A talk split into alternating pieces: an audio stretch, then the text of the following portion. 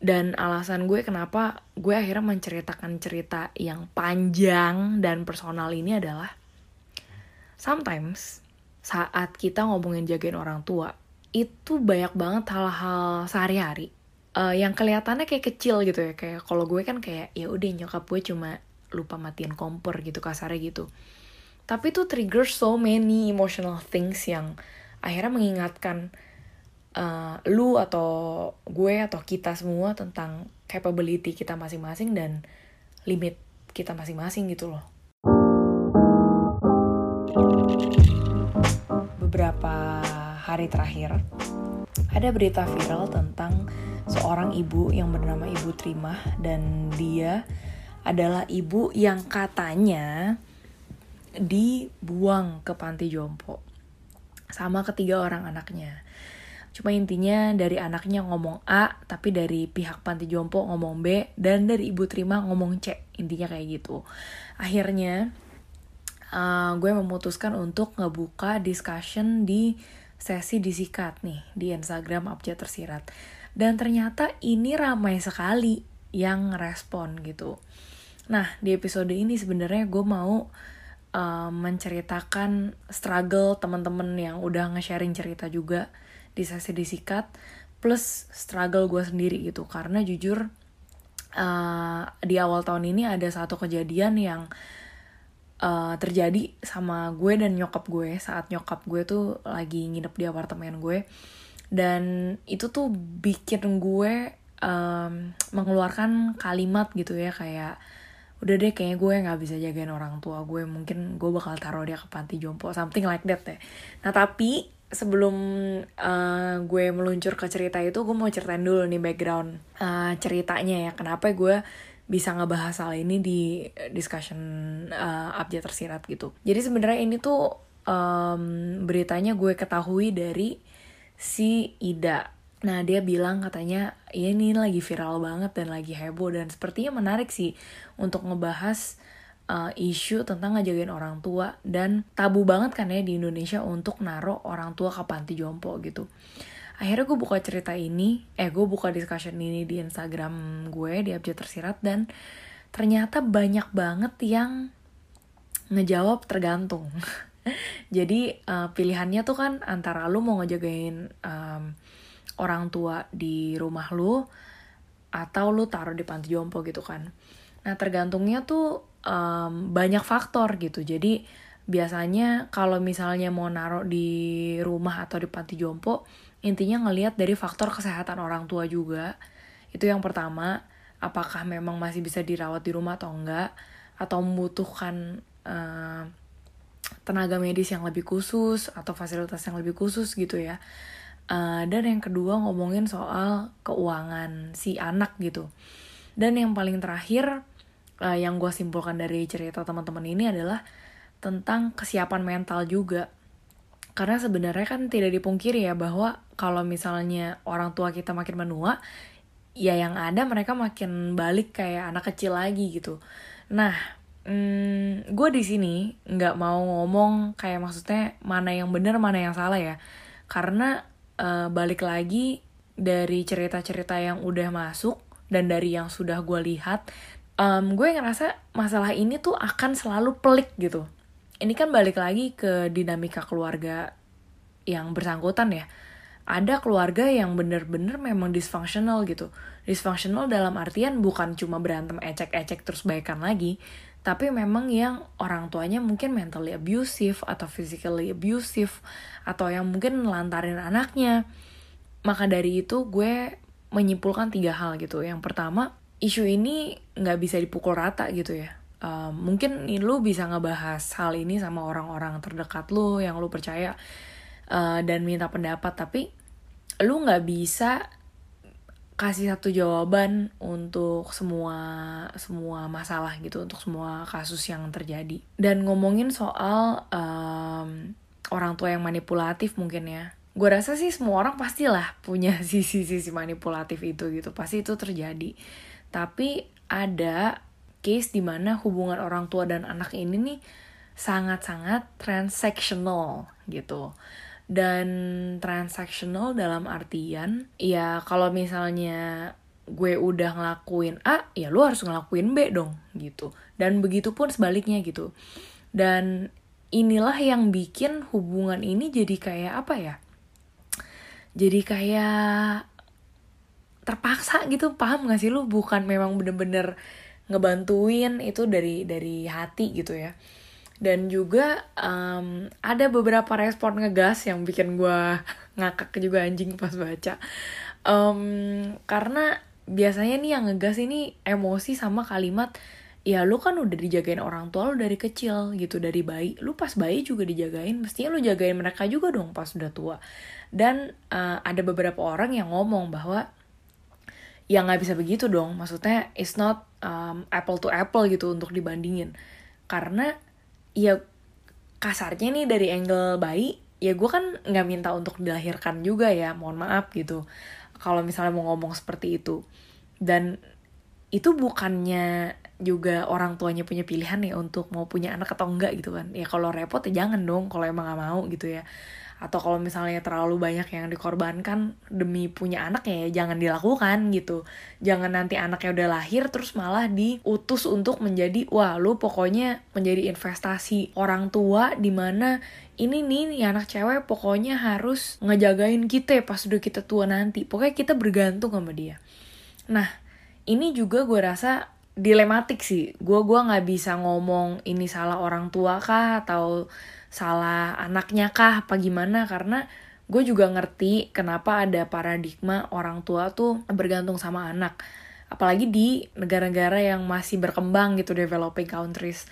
Soalnya kan memang uh, kesejahteraan uh, lansianya itu nggak begitu bagus nggak sebagus negara-negara maju. Contohnya seperti Australia atau Jerman gitu ya yang bisa gue yang bisa gue contohkan.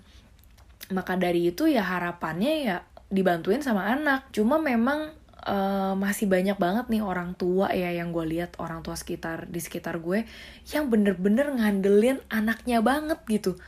Yang semuanya semua duit dikasih ke anaknya dan tidak ada pegangan sama sekali di hari tua. Dan juga another realization gitu yang gue lihat dari discussion ini adalah eh, orang-orang atau anak-anak yang biasanya ngegas gitu ngejawabnya ya soal ngejagain orang tua uh, mungkin ini tuh lebih kayak a cry for help untuk bisa di understand aja sih.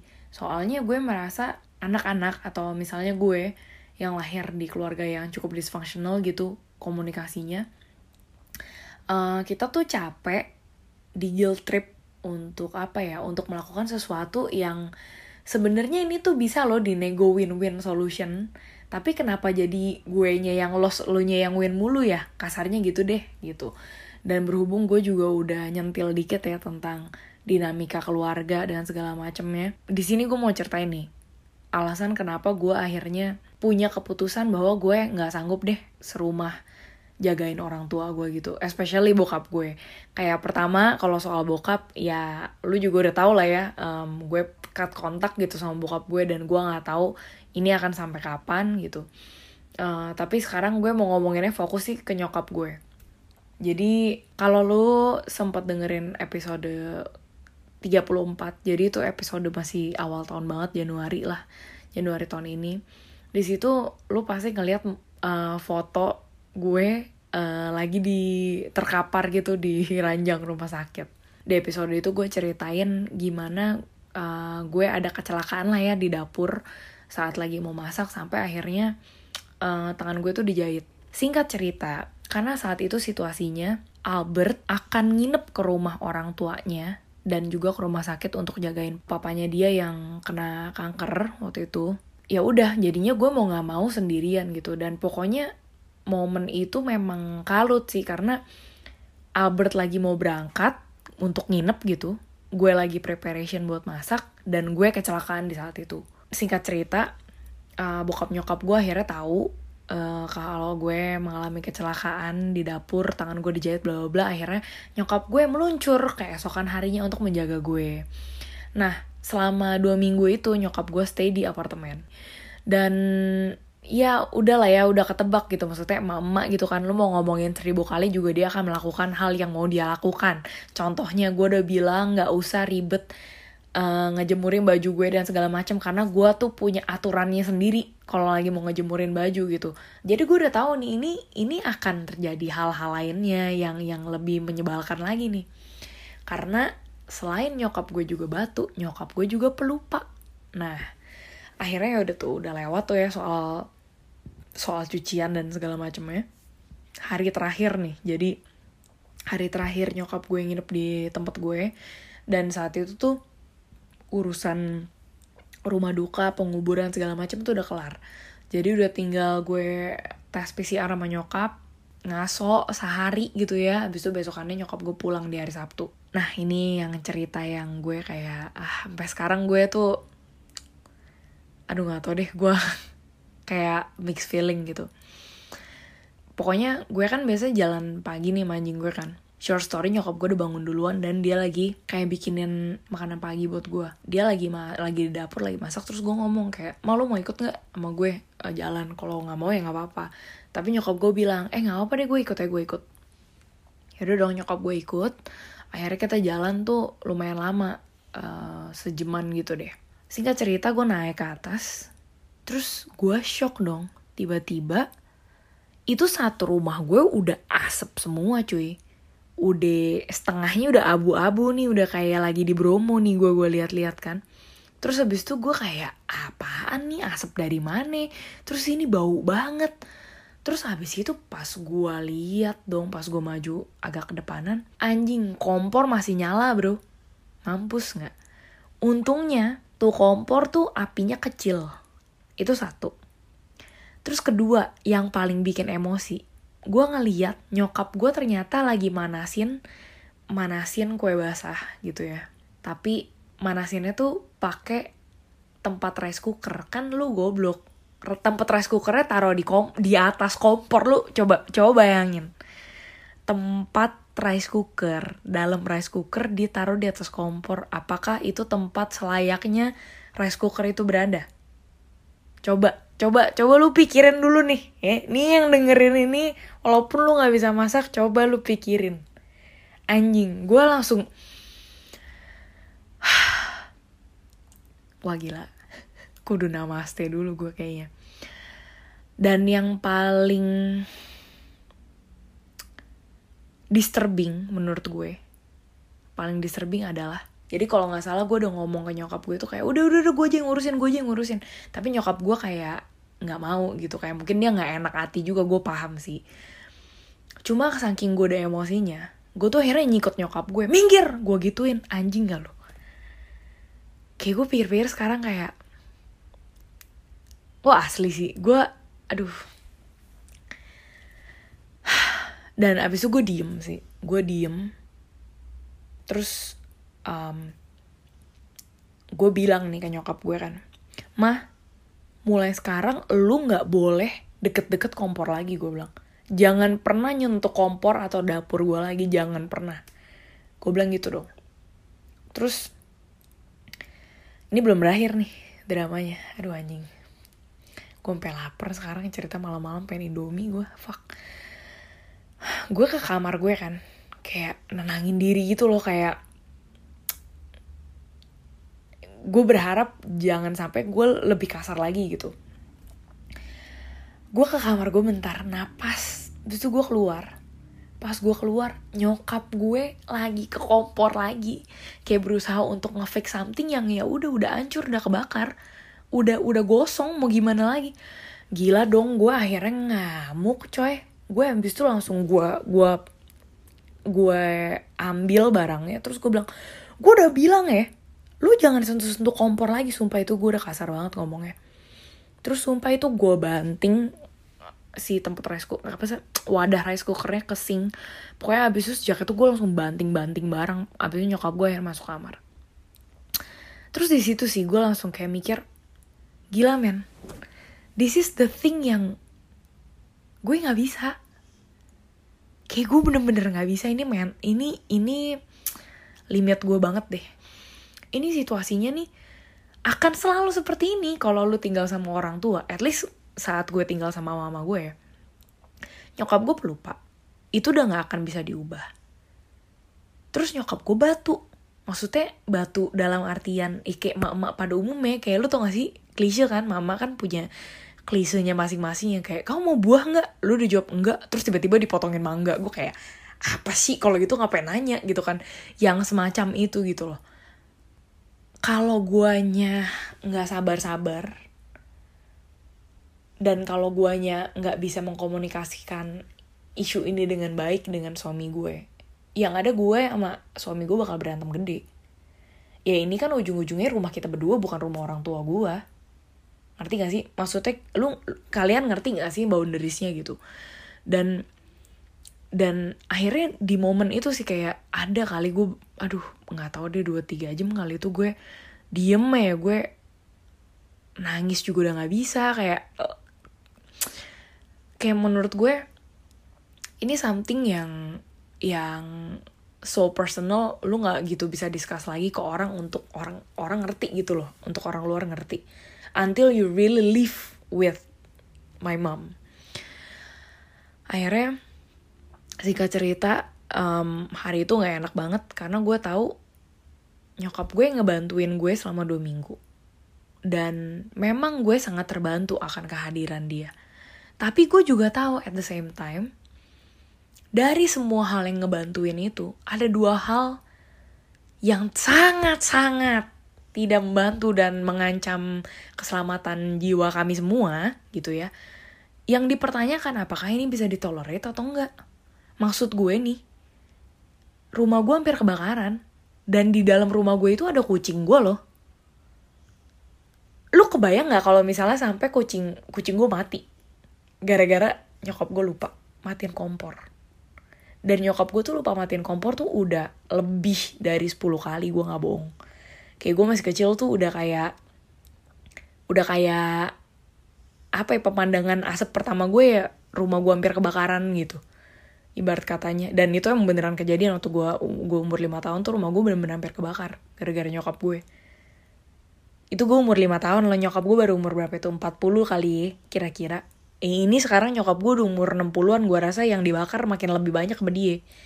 Dan tapi at the same time lu balik lagi ke ke rasa bersalah di mana kayak um, ya masa lu mau kayak gitu sih sama orang tua? Ngerti kan sih? Kayak maksudnya orang tua lu kan udah tua. Ya wajar lah pelupa gitu kan. Ya walaupun dia udah mau ngebakar rumah lu kan tapi tetap aja dia udah ngebantuin tangan lu yang cacat cing. Barat kata gue gue kayak memvisualisasikannya ke kalian tuh kayak gitu gitu loh akhirnya pokoknya di hari itu ya kayak beberapa jam sebelum nyokap gue balik ke rumahnya gitu gue akhirnya ngomong sama nyokap gue gue bilang mah uh, sebelum lu pulang nih gue nggak mau. Gue bilang gue nggak mau. Kita nganggep yang tadi kejadian tuh nggak kayak nggak ada apa-apa gue bilang. Terus nyokap gue mulai diem kan.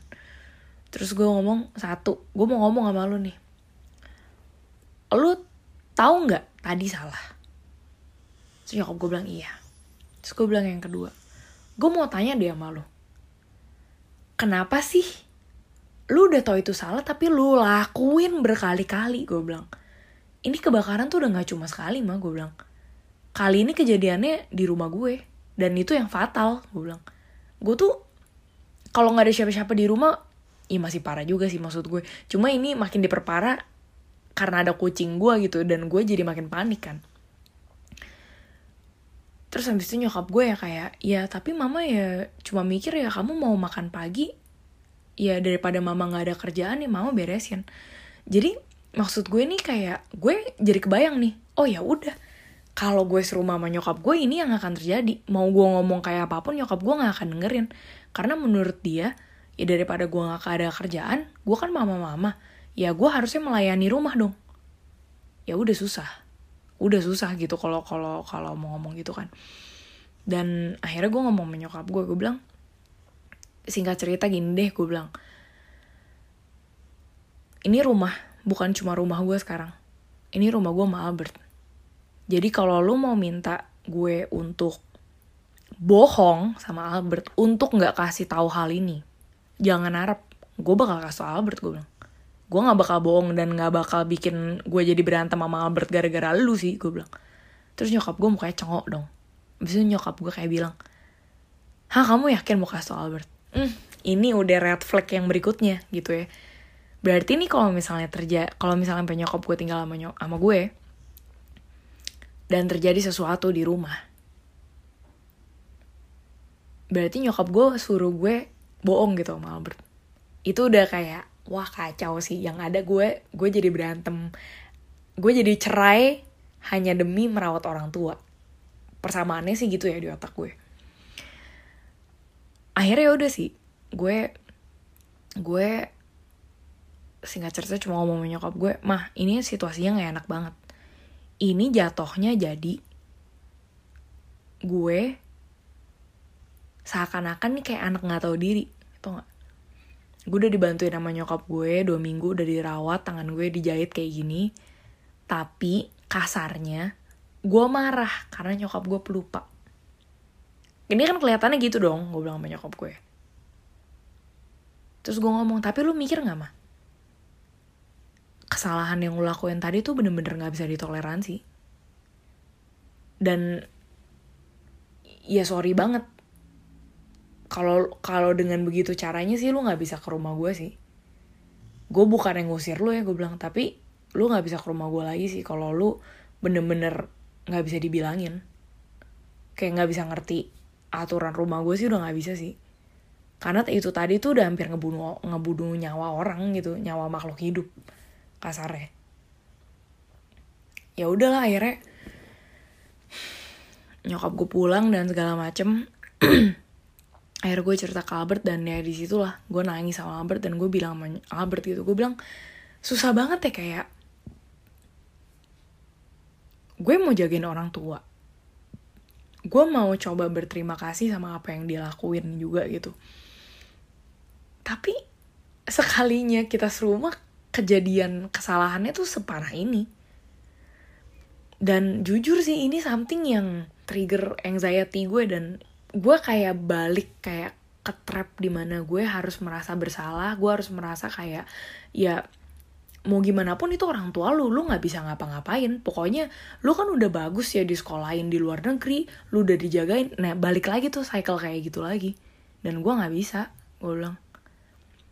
Ya akhirnya udah sih Albert untungnya ngerti dan Albert cuma ngomong ya udah itu orang tua orang tua lu lu yang tahu dan ya lu tahu limit lu sendiri lah gitu ya udah sih itu titik di mana ya nyokap gue nggak akan bisa serumah sama gue sih. Dan apakah mau ditaruh ke panti jompo gitu ya kasarnya nih. Kalau sampai nyokap gue nggak ada yang bisa jagain nih saudara-saudaranya yang lain. Saudara-saudara misalnya kayak kakak-kakak gue gitu. Ya gue juga nggak tahu karena jujur gue juga nggak rela. Tapi apakah mau dibiarin dia maksudnya kontrakin rumah sendirian gitu dan akhirnya biarin dia sendirian atau sama mbak ya nggak tahu juga. Jadi kayak maksudnya gimana ya? Ini tuh something yang gue percaya dilema semua orang sih. Dan alasan gue kenapa gue akhirnya menceritakan cerita yang panjang dan personal ini adalah sometimes saat kita ngomongin jagain orang tua itu banyak banget hal-hal sehari-hari uh, yang kelihatannya kayak kecil gitu ya. Kayak kalau gue kan kayak ya udah nyokap gue cuma lupa matiin kompor gitu kasarnya gitu tapi itu trigger so many emotional things yang akhirnya mengingatkan uh, lu atau gue atau kita semua tentang capability kita masing-masing dan limit kita masing-masing gitu loh. Dan susah sih ngomongin hal ini kayak kadang-kadang ke saudara kandung karena kan bias juga ya terkadang. Jadi gue rasa isu ngejagain orang tua itu akan selalu uh, balik lagi ke kita juga sih jawabannya tuh mau seperti apa gitu. Um, gue sih berharap gue sih berharap ya ya gue diberikan kesabaran seperti Bunda Maria gitu ya oleh Tuhan Yesus. Gue diberikan kesabaran yang sebesar besarnya untuk bisa ngadepin orang tua gue. At least nyokap gue deh kalau bokap gue gue udah give up deh. Tapi at least nyokap gue gitu ya. Untuk bisa bikin ya udah kalau misalnya ada kejadian apa gue masih ada energi untuk emotionally available gitu. Walaupun mungkin secara rumah gue nggak bisa untuk seatap sama dia. Jadi questionnya nggak cuma narrow down tentang apakah orang tua gue harus seatap sama gue atau enggak tapi lebih besar lagi bigger picture-nya adalah ya gimana cara bikin hari-harinya mereka, hari-hari terakhir mereka jadi lebih baik sih. Gue kadang-kadang mikir ya, kalaupun seatap tapi orang tua lu lu anggurin aja di kamar. Gitu dia mau makan kek, mau enggak kek, nggak lu ajak ngobrol, nggak lu apa gunanya. Kalau serumah sama lu juga. Lu nya juga sibuk kerja, lu nya juga nggak peduli sama dia. Ya lu juga cuma menipu diri lu sendiri gitu. Hah, ya itu sih problematika yang ada di kepala gue sekarang dan mungkin yang ada di kepala kalian juga sekarang. So, ya yeah, I hope dari sharingan gue ini bisa bikin kalian ngerasa nggak sendirian. At least itu aja dulu deh. Kalau untuk ngasih solusi sih kayaknya nggak ya. Soalnya gue pun juga masih nggak ada solusi. Itu kenapa lagi depan rumah gue kayak ada bom. Ya udah, sepertinya memang harus udahan. Thanks for listening guys. Bye. Bye.